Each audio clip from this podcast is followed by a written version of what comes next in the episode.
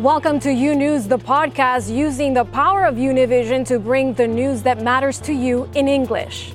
Today is May 6. I'm Lorraine Cáceres. Here are today's headlines. With coronavirus deaths topping 70,000 here in the U.S., President Trump sending mixed signals about the fate of the coronavirus task force. Plus, around the country, governors at odd with one another and with their residents as experts debate the human cost of reopening. And immigrants detained across the country complain about a lack of medical assistance during the pandemic. This and much more today on U News, recorded live in our newsroom in Miami. Hello and welcome to U News. It's Wednesday, May 6th. I'm Lorraine Cáceres. Thank you so much for joining us.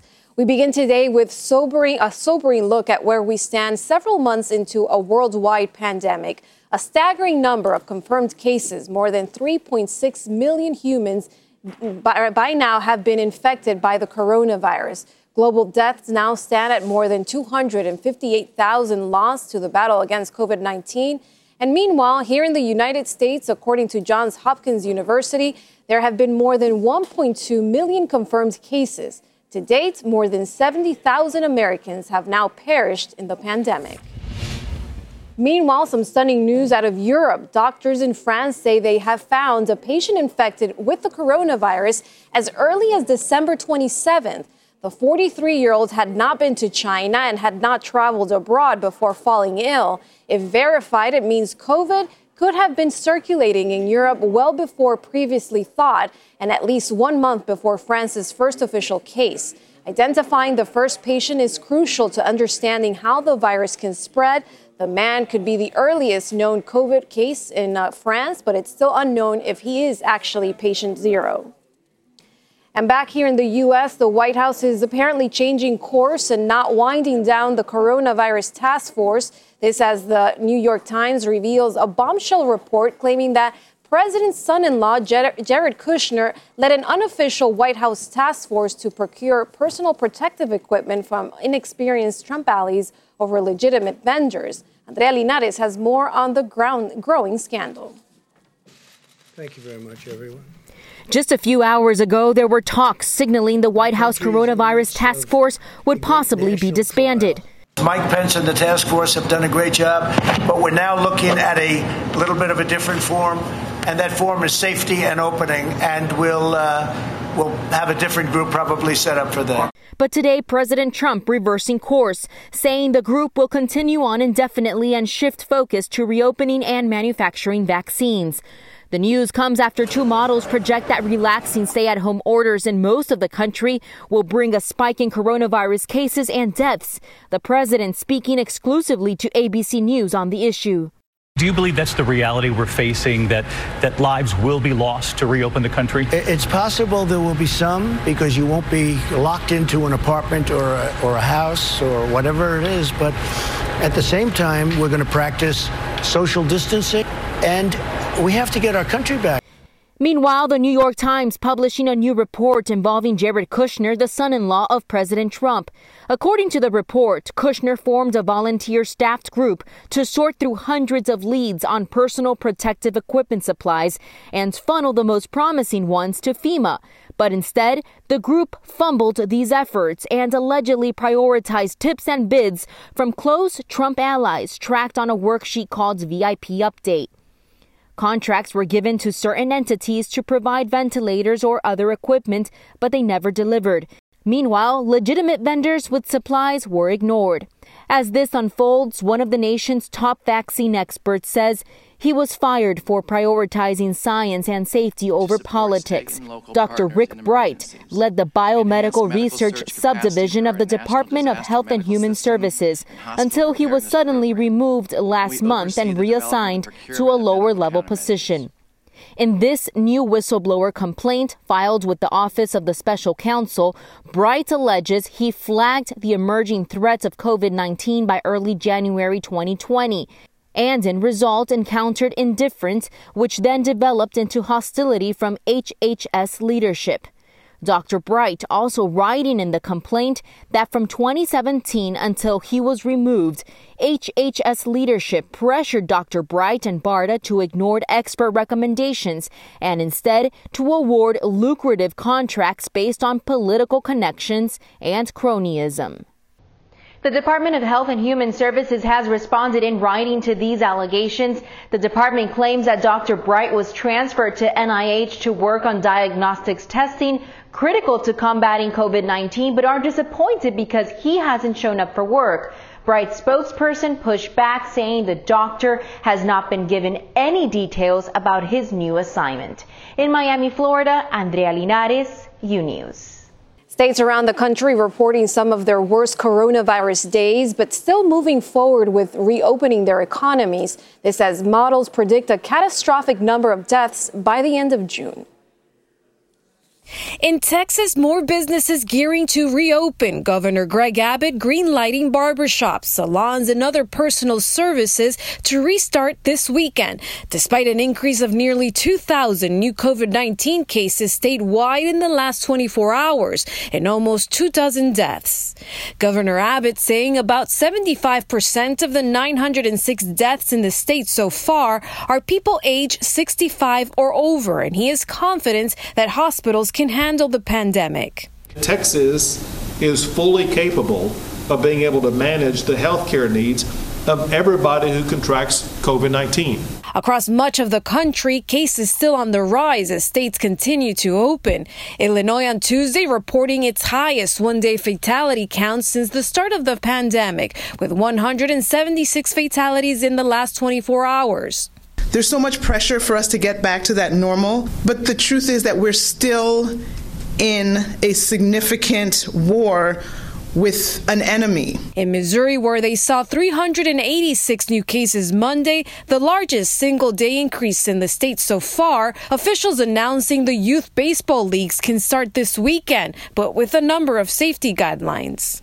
In New York, the governor says he'll be ready to begin regional reopening in about a week, but won't be pressured into reopening New York City too soon. Yes, everybody's worried and everybody's anxious.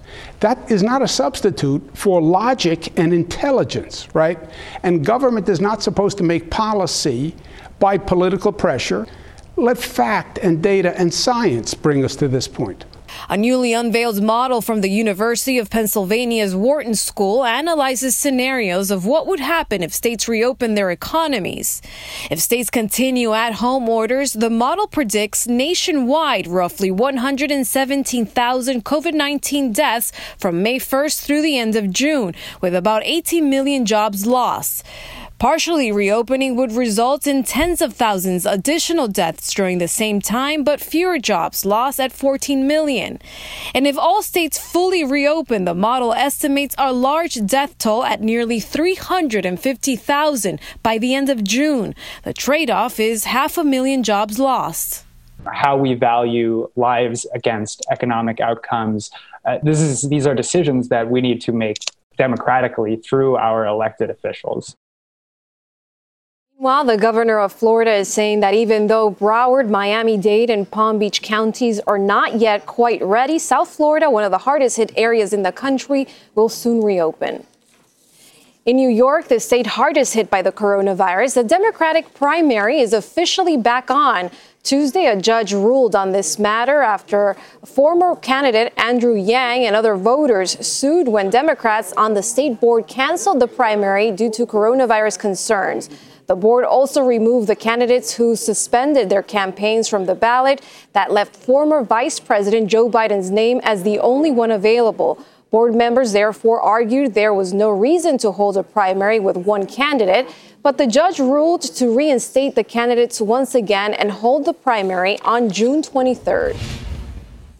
And in our nation's capital, word that Supreme Court Justice Ruth Bader Ginsburg underwent a procedure Tuesday According to a statement from the court, Ginsburg had a non surgical treatment for benign gallbladder condition. On Monday, outpatient tests found the gallstone was causing an infection. The court spokesperson says Ginsburg is expected to take part in oral arguments via video conference from the hospital Wednesday, and she will probably be there for a couple of more days, but she is reportedly resting comfortably. Around the country and around the world, medical experts are testing out new treatments and procedures in hopes of saving more people. One coronavirus patient with two young kids has been discharged from the hospital after fighting for her life. That woman crediting an experimental treatment for her recovery. Gianni Aponte has more. This was Ruth Ramirez's triumphant exit from the hospital after winning the fight against COVID 19. She is also making history for being one of the first patients to recover after being treated with umbilical cord stem cells. Ruth works in the hospital's administrative offices and she thinks she got the virus during a trip to the supermarket. She was hospitalized for a month in critical condition. I got worse. Nothing was working. I couldn't breathe on my own. I had to be intubated and then I was put on a ventilator to help me breathe. Ruth thought she wouldn't make it. And there comes a point when you say, if it's God's will for me to leave, I'll leave. But then I thought of my children. She even chose a legal guardian for her children if something were to happen. I called my sister, I gave her legal rights over my children and to make decisions over my life. When her condition worsened, doctors applied a dose of umbilical cord stem cells through her IV. Estamos usando un tratamiento novedoso. La transfusión de células madres We're using an experimental treatment. Stem cells appear to modify the inflammatory response on patients. We've been studying this for 12 years in order to treat people around the world. With only one umbilical cord, we can make more than 1 million doses. Ruth knows her case may bring hope to others. I feel humbled that they tried it on me. Ruth Ramirez wants to return to work at the hospital and now wants to attend nursing school to help save other people's life. Reported by Vilma Tarazona, this is Gianni Aponte for U News. And inmates currently held in U.S. immigration detention centers have been particularly vulnerable during the pandemic. It's a potential crisis in the making as detainees across the country complain about a lack of medical assistance. Luis Megid spoke with one individual about his experience after testing positive, positive while in detention. If there is anything worse than being detained in a pandemic, it is also being infected. That's what happened to Javier Carrillo, locked up with other sick immigrants in a Texas detention center. Carrillo says there are about 10 infected immigrants sleeping in a single room with a single bathroom. He says a nurse visits them daily, but complains they don't get any medication to treat the symptoms. Far from Texas, in Northern California, Carrillo's sister Veronica is also worried. Está muy infectado. Yo siento que Worried he can get sicker and not get any help. Throughout the country, infections in detention centers have become a source of anxiety and fear. There has been hunger strikes and legal action demanding vulnerable immigrants to be set free. Carrillo is begging for help, but is afraid nobody is listening. The hard life in detention is getting too much tougher with the coronavirus. In San Francisco, Luis Megid, U News. Meanwhile, colleges and universities are grappling with big picture decisions for the fall semester, from resuming in person classes to keeping them online. This as many families and students are trying to plan for themselves. Joining me now are Edward Maloney and Joshua Kim, both professors and education researchers. They looked at 15 possible scenarios for colleges in the fall. Edward, let's start with you. Several universities are leaning towards reopening in the fall, among them Brown University, American, and Baylor. But that depends on increased testing and contact tracing, which the country lacks right now. What do you see as the most likely scenario as we head into the new academic year? Uh, thank you. Uh, I think the most likely scenario is that we'll have a situation where schools are going to be have, have to be as flexible as possible. Uh, they'll have to think about um, options that will allow students to be back on campus in a lower density mode, and they'll have to think about options that will allow students to do some work remotely. Joshua, one of the scenarios you discuss is bringing in only first year students or only graduate students. Uh, how would that work? Well, we know how important the first year is for students to get ready to be successful at college, to make networks, to learn how to study in a college level work. So the idea is if you could only have the first year students, the freshmen, they could have that full campus experience, where older students who are more experienced and who know how to learn online in college can continue learning in that way. And there's also the option of a gap year, right? Yes, we're hearing from That's lots right. of folks that Go ahead, Eddie. Uh, that's right. So one possibility is that students might decide to defer for a year or defer for a semester. Uh, and, and, what we hope would happen if that is the case is that students and the universities and colleges that actually work together to think about how to structure that experience so there's a meaningful relationship that's maintained between the school and the student. Edward, how, how, what has been the impact of this pandemic on college students and learning, the actual process? So it's it's been incredibly challenging. Most schools had to move quickly to an emergency remote mode. Um, they weren't necessarily prepared for this, um, and the impact on students was incredibly stressful. Many of them had to move off campus quickly as well. Uh, they had to move to homes, uh, you know, sometimes where they didn't have the same level of internet access. They didn't have the same level of technology that they might have on campus.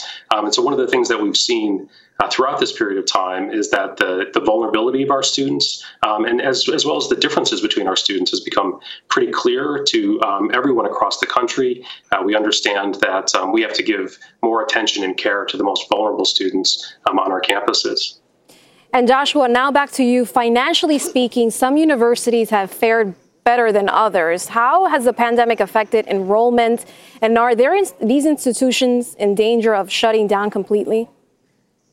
Yeah, I think the answer to that question is we don't know how it's going to play out in the fall we, we really don't know how many students will not want to come to campus, and so we don't know what the impact will be on revenues. We do know that it's been incredibly expensive for schools to move to this remote learning method. It, has been challenging, and every school operates on a knife's edge of, of revenues. They spend as much as they take in. So this will be very challenging across the ecosystem.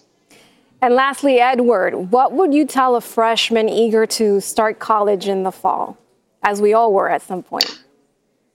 Right. Um, you know, I would say that uh, one of the most interesting things right now, and perhaps a silver silver lining uh, right now, is that schools are doing their absolute best to make that experience as engaging as rich, as deep as possible. Um, you're getting a lot of attention uh, by your campus to try to understand your needs. Um, you're getting a lot of attention to try to put faculty in a position where they can teach in the best possible manner, regardless of the environment that we find ourselves in in the fall. And I think um, you'll find that experience to be incredibly uh, meaningful. Uh, you know, it's, it's something to look forward to, not something to dread. And one more thing before before we go, um, what would you say about fear? Because I know a lot of people, even though they're eager to get back to their normal lives, fear is a big component. Many people are not going to be willing to go back. Yeah, colleges and universities are doing everything possible to protect the health of our students, faculty, and staff. That is the top priority. So I, I would say that if you're worried, uh, that is not what I think you should be worried about. Well, hopefully everything does go back to normal shortly because the college experience is amazing and everybody should have the rights and the opportunity to enjoy that. Thank you both so much for your time. Edward Maloney and Joshua Kim, co authors of Learning, Innovation, and the Future of Higher Education. More of U News after this short break. Imagine a daily newscast that speaks to you about your world in plain English. Each weekday, we partner with Hispanic America's most trusted news source to bring you the stories from home and abroad that matter to you. They don't know when they're going to be able to go back to work. Victims also from Mexico and this mass shooting. Officials in and out of the residence. We're going to continue fighting. U News covers the news of your world and makes it easy to understand. Your news, your world, U News on Fusion. Welcome back to U News. Spain, which has been one of the hardest hit countries in Europe, debating what steps to take next. Conservatives there voted in favor of extending the nationwide lockdown the first three times, but their leader says a fourth extension doesn't make sense Spain declared a state of alarm for the first time on March 14, but Prime Minister Sanchez is arguing the virus has not yet been defeated and says a lifting of the restrictions would be an error. Parliament is expected to vote on this proposal before the end of the day today. Meanwhile, former British Prime Minister Theresa May has criticized world leaders in an opinion piece in the Times of London. The former PM blasted their inability to forge a coherent international response to COVID-19 pandemic and insisted that polarized politics has taken hold of the response. May wrote that while researchers and scientists across the world are working together, she sees little evidence politicians are doing the same. Now to Mexico, the capital there, one of the most wasteful cities in the world, generating thousands of tons of garbage daily. But the coronavirus pandemic has pushed those numbers to the brink. And as Melissa del Pozo explains, this has made life more risky for the essential workers picking up that waste. A trash collector is one of the riskiest jobs in Mexico and the world. In times of the COVID pandemic, their jobs are heroic. Brian Garcia, 19 years old, has been working as a garbage collector since he was 15. The money he makes helps him pay for his studies. I'm still working while I see which career I study in the university. Brian's supervisor is Antonio, who has been collecting garbage for 10 years. I needed a job, and while looking, this was the only one I could find. Mexico City is the second most wasteful city in the world that generates the highest numbers of waste. 21 million people who live here generate 13,000 tons of garbage every day. Due to the coronavirus quarantine, sanitary waste has increased. And despite the sanitary regulations for Mexicans to separate and dispose of garbage, the authorities do not apply sanctions. It is the collectors who separate the waste with all the risk that it involves. It comes out of everything. You never know what you will find, like syringes. There are many people who do not cover them. That's why our hands get pricked. According to official data, there are 14,000 sanitary workers in the city, and another 10,000 are volunteers without employment guarantees. Tania Espinosa of the international organization WIEGO is conducting a campaign to get basic workers' rights no tienen seguridad social. They don't have social security, access to childcare, a pension for paid vacations, or other bonuses. These sanitation workers make extra money thanks to tipping and the sale of recyclable waste. Somos voluntarios, no. We are volunteers. We live from the tips and from material that we collect, such as cardboard. WIEGO also wants their trash collectors to work with mouth covers, gloves, and goggles to prevent them from getting the coronavirus and other diseases. From Mexico City, Melissa del Pozo, U News. Thanks for listening to U News, the podcast. Don't forget to follow U News on Instagram, Twitter, and Facebook. And if you haven't yet, go to your favorite podcast platform and subscribe, rate, and review. Join us tomorrow for a new episode. Until then,